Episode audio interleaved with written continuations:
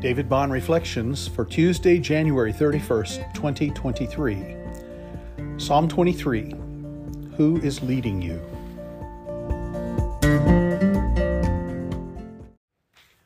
Psalm 23 The Lord is my shepherd, I shall not want. He makes me lie down in green pastures. He leads me beside still waters. He restores my soul. He leads me in paths of righteousness for his name's sake. Even though I walk through the valley of the shadow of death, I will fear no evil, for you are with me. Your rod and your staff, they comfort me. You prepare a table before me in the presence of my enemies. You anoint my head with oil. My cup overflows.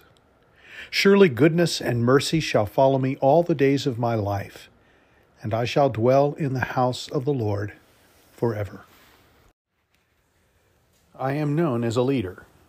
It's been validated in any number of ways, from responsibilities that I have in the church to comments of others, to my interest in leadership and in teaching others about it. I don't say this to boast. In fact, we are all leaders in some realm. We all have influence over others. Some of us are more aware of it than others. Some are better than others. Some are more hesitant than others and some are more dangerous than others. The danger comes when you combine a high degree of competence with a low level of godly and moral character. Think of Adolf Hitler, Joseph Stalin, Pol Pot, Idi Amin, David Koresh. Competent, capable, charismatic, deceitful, dangerous, deadly. Too many people have been led by such as these. Too many have been used and abused by such as these. Jesus makes a comment about such leaders with Satan as the chief example. He is the one who comes to steal, kill, and destroy. He is capable, but cunning, and set on our eternal doom. Jesus, however, describes himself as the Good Shepherd who has come to give us life in abundance.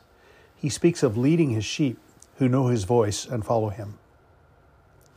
David, 1,000 years before Jesus was born, writes about the Lord being his shepherd. And all that he does is good. Safety, security, and rich supply are the Lord's gifts. Eternal joy in his presence is his hope. Confidence in the face of challenge and danger is his fortune. David identifies the one who supplies all this as the Lord. This is the holy name of God, the one who is, who revealed himself to Moses as I am who I am in Exodus 3:14. Moses was to tell the children of Israel that he who is had sent him to them.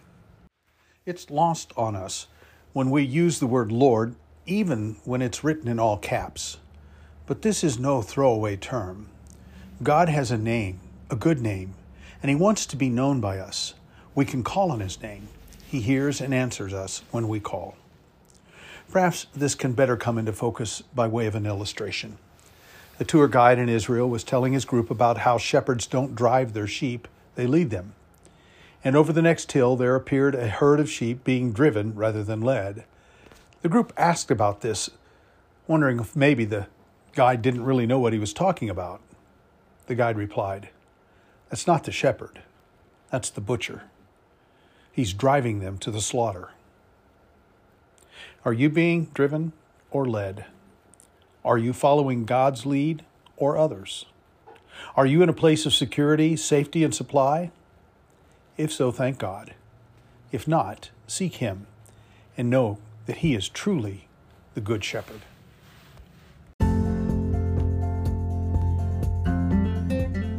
David Bond Reflections